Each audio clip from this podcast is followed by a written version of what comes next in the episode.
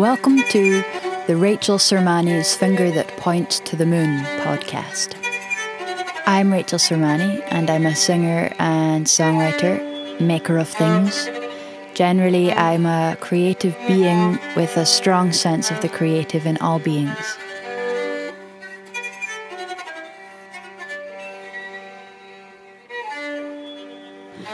Hello, welcome back. Welcome back to the Rachel Sermanni's Finger That Points to the Moon podcast. Very excited um, by everyone's response to the first podcast and grateful if you were listening again. And I said in the last podcast that I was going to tackle that of the muse. But the more I've thought about tackling this topic, it's been really interesting because it's totally indefinable and difficult to it's just very difficult to tackle for various reasons on many levels. Um, but nonetheless i'm going to do it. Much like my talking about the inner critic in the previous podcast there's so much more that could have been said. So that's where that's how i'm going to work with this new topic I want to acknowledge that today is the day of the full moon in Scorpio. Don't necessarily know what that means. I am a Scorpio myself, and I've sort of dedicated this day to this task and some other creative processes because that's what feels like a nice way to honor the day. Um, and I hope that wherever you are, whatever phase the moon is in for you in your current state of listening, I hope you're feeling all right. It's been one of building tension for me. And actually, I think a lot of it is wrapped up, strangely enough, somewhere in this theme. First, I, I did some actual formal research and I came up with um, the nine goddesses, daughters of Zeus and Mnemosyne. They were the muses that preside over the arts and sciences. And then the second definition was a woman or a force personified as a woman who is the source of inspiration for a creative artist. The whole time that I had been thinking about it myself, I, I was seeing it in the guise of a man because that is what the muse has come in the guise of for me oftentimes, certainly on the surface. Yeah, so interesting. So then I I had I had these formal definitions and then I went and asked the people of Instagram what their feeling was towards the word and the concept.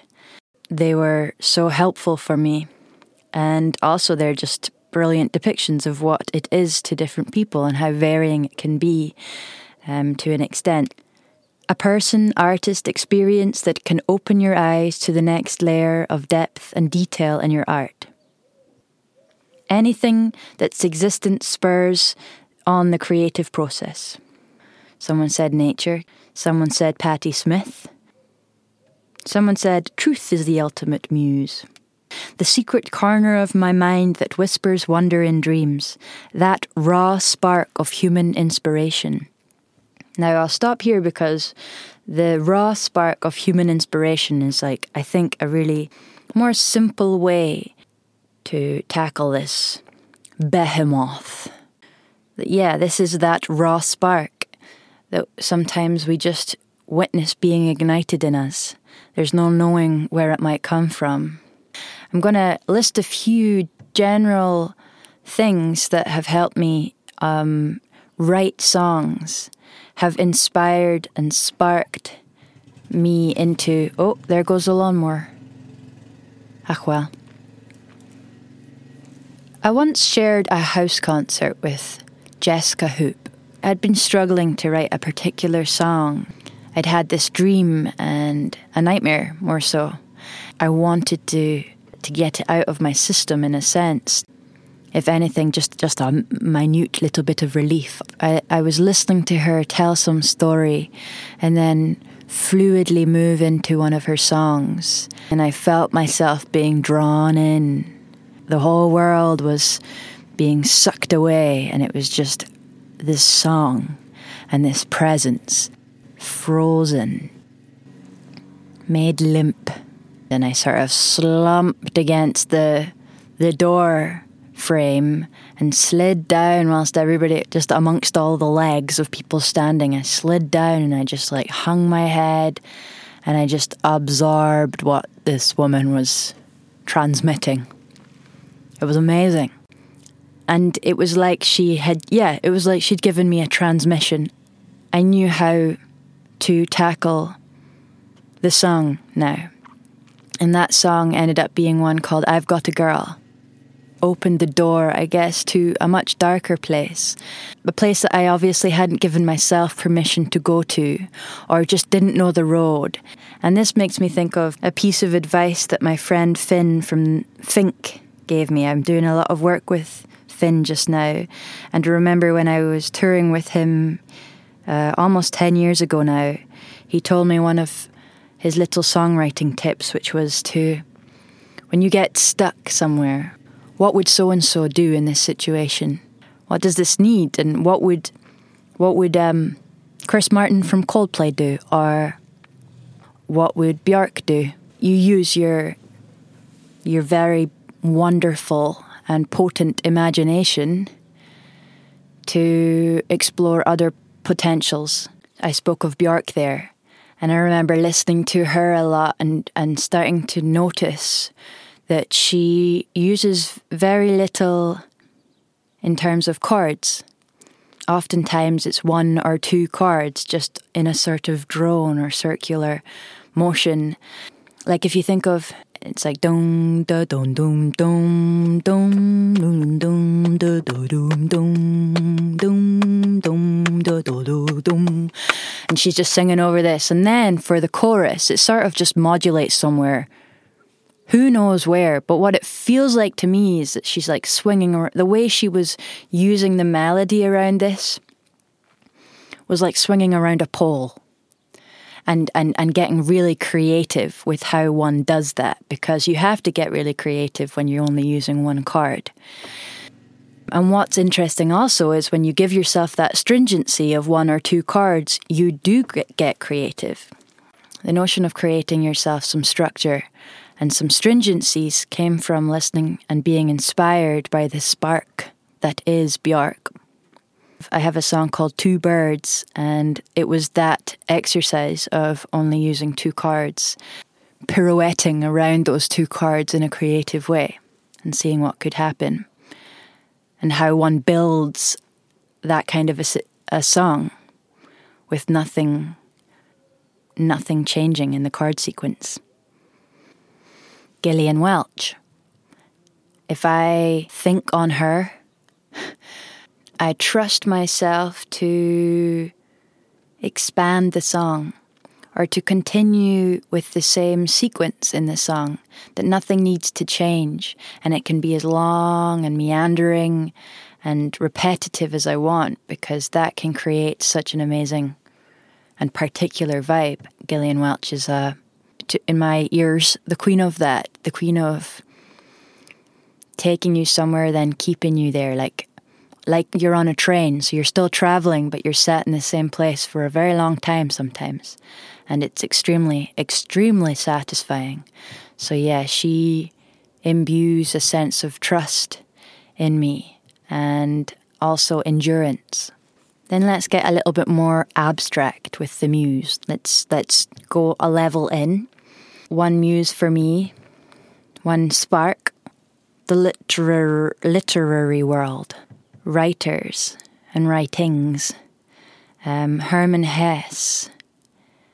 Whenever I read his books, I felt like I was being given something that I could work with creatively. I think something I took from Hermann Hesse was this notion of symbolism, um, which I would also relate these days to Jung.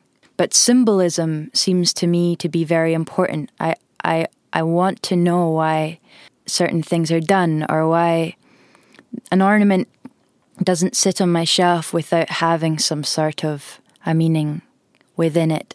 It sort of gives me a sort of sense of depth and richness, and I think that that also is really cool tool in the songwriting process because it's not that you necessarily need to be overt or traditional with the symbols that you use.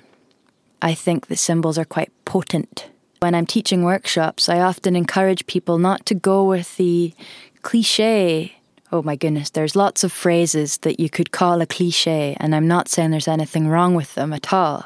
Actually, sometimes that's the that's the right line, but sometimes um, you're just saying it because that's the way you think you're meant to say it, when actually beneath that layer is your own symbol you know, you broke my heart. How else can you say that? That feels like that you feel. And this takes me back to the muse of the dream. The the cool thing about the dream is that it's almost giving you images to work with that are already symbolic. And in the likes of I've Got a Girl, which I spoke of before, that was sort of helped along by Jessica Hoop, there are elements to that Maybe I'll go through it. So I've got a girl. So I'm never quite lonely. I've got a girl who looks just like the other, who looks just like me. That's the first verse, and I've got a girl. And it's talking about the number three and the fact that in my dream there were three versions of me. And in the second verse, it's can't bear that I bared this. Like this isn't sacred. Can't bear that I bared my legs to this crowd baring your legs relates to sort of symbol that I read about in a book that if if one has uh, holes in their tights in their dreams or something like that, there's something to do with shame there. Other people might not relate that at all to shame, but I totally thought that was a, an amazing image. So there's some actual woman muses and then some abstract muses but I haven't actually spoken about what I was actually exploring in my own self. What I think has been the case for a lot of my songs is that perhaps the muse has been on the surface somebody. My friend Siobhan Wilson actually answered my question about the muse in, on Instagram, saying um, that it's it's complicated for her as it might involve objectifying a human to extract inspiration. She likes more to think of the muse as a collaborator, but often without agency. Oh, she's such a clever woman. But I'm beginning to realize only now that um, uh, the phrase came to me that I wasn't chasing you, you being my object of romantic interest, but I was chasing a song and that sounds very cruel. Thwack. People who sparked my romantic interest and also a lot of my songs. There was al- were also almost always some particular traits um, that accompanied these people that created the spark. One would be distance the Atlantic Ocean. She's a big muse for me, it would seem. And longing, either longing for or kind of a longing to be without. And this is where my new explorations are taking me and causing me much confusion. Oh, and this is where I'd love to read a quote that somebody sent me. Isabel sent me this.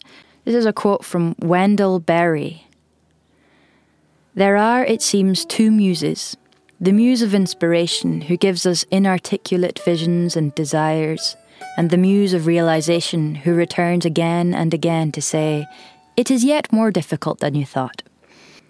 It may be that when we no longer know what to do, we have come to our real work, and when we no longer know which way to go, we have begun our real journey. The mind that is not baffled is not employed, the impeded stream is the one that sings.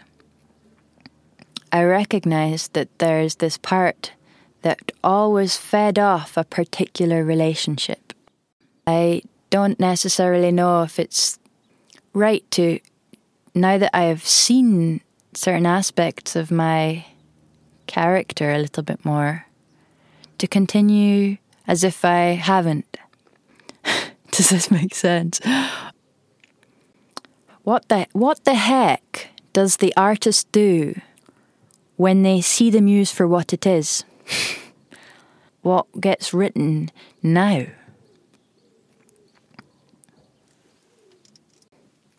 Okay, so I want to speak a little bit more about writing songs and looking inward. Um, one thing I think to avoid in a song is the victim mentality.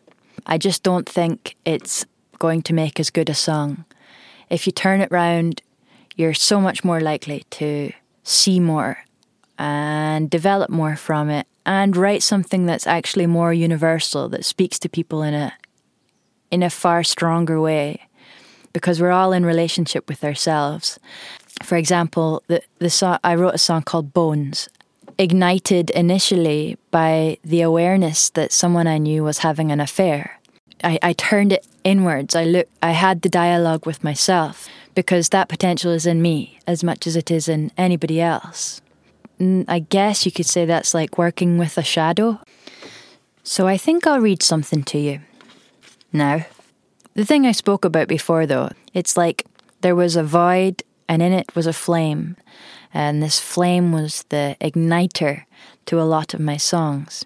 This flame, I guess, was a, double flame the one that yearns for connection and the one that yearns for freedom.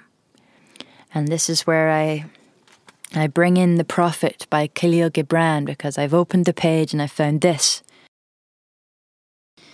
And an orator said, Speak to us of freedom. And he answered, At the city gate and by your fireside, I have seen you prostrate yourself and worship your own freedom. Even as slaves humble themselves before a tyrant and praise him though he slays them. Aye, in the grove of the temple and in the shadow of the citadel, I have seen the freest among you wear their freedom as a yoke and a handcuff. And my heart bled within me, for you can only be free when even the desire of seeking freedom becomes a harness to you, and when you cease to speak of freedom as a goal and a fulfillment. If it is an unjust law you would abolish, that law was written with your own hand upon your own forehead.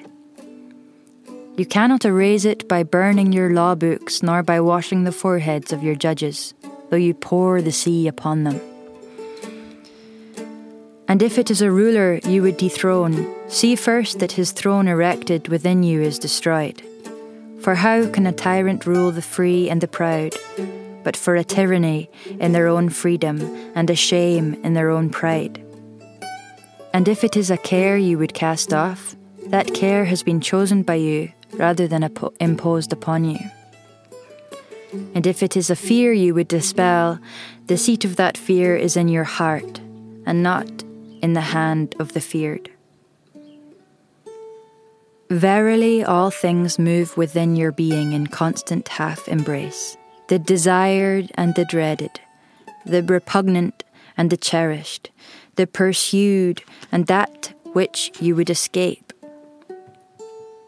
These things move within you as lights and shadows and pairs that cling. And when the shadow fades and is no more, the light that lingers becomes a shadow to another light. And thus, your freedom, when it loses its fetters, becomes itself the fetter of a greater freedom. Ooh. There you have it, my first attempt at exploring and expressing my own understanding currently of the muse and the spark um, and that which inspires. There's episode two of Rachel Sermanni's Finger That Points to the Moon podcast. So grateful for all the people who fed back with their little blind drawings or their stream of consciousness. Really fun, really fun. And this one's a wee bit heavier, I think. If there's anything that resonated in this podcast for you, I'd be interested to know. In terms of the next podcast, I think I'd really like to do um, a short meditation and prayer with the intention of rippling out something good to those who we're cohabiting um, a space with. So you can expect something quite different to what's happened in this podcast, which was likely very different to that which happened in the first podcast. Um, but thank you so much for listening. Um, wish me luck on this full moon. I send my love and my being, including my own confusion, um, out to you with good intention in the hope that at the very least we all don't feel too alone in the experience of being a human being. It's, it's worth recognizing that you're doing great. Okay, have a lovely day. Thank you for listening.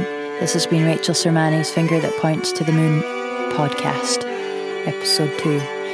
Um, and I will, I look forward to the next time. Thank you. Bye.